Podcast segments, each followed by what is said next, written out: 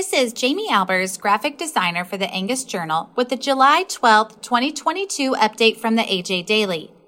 Today's update contains considerations for selecting replacement heifers, an opportunity to submit comments about the next Farm Bill, and information about upcoming Lunch and Learn webinars from the American Angus Association.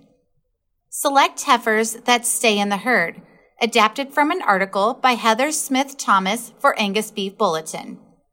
The ability to continue in agriculture is crucial to the future of the beef industry and to the individual producers. Reducing input costs and increasing profits is essential.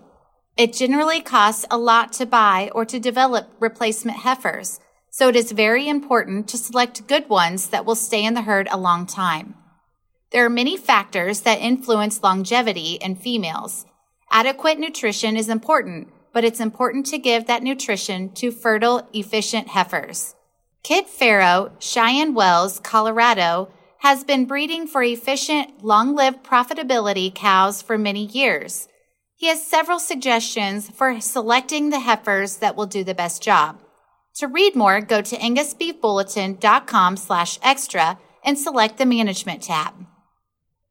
Chairman David Scott, Ranking Member Glenn G.T. Thompson announced Farm Bill feedback form, adapted from a release by the House Ag Committee.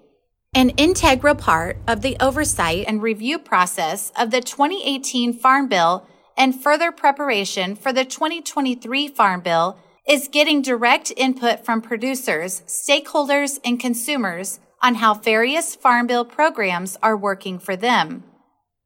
House Agriculture Committee Chairman David Scott and Ranking Member Glenn G.T. Thompson are pleased to offer the opportunity for members of the public to submit their feedback and ideas for the 2023 Farm Bill through a form available online.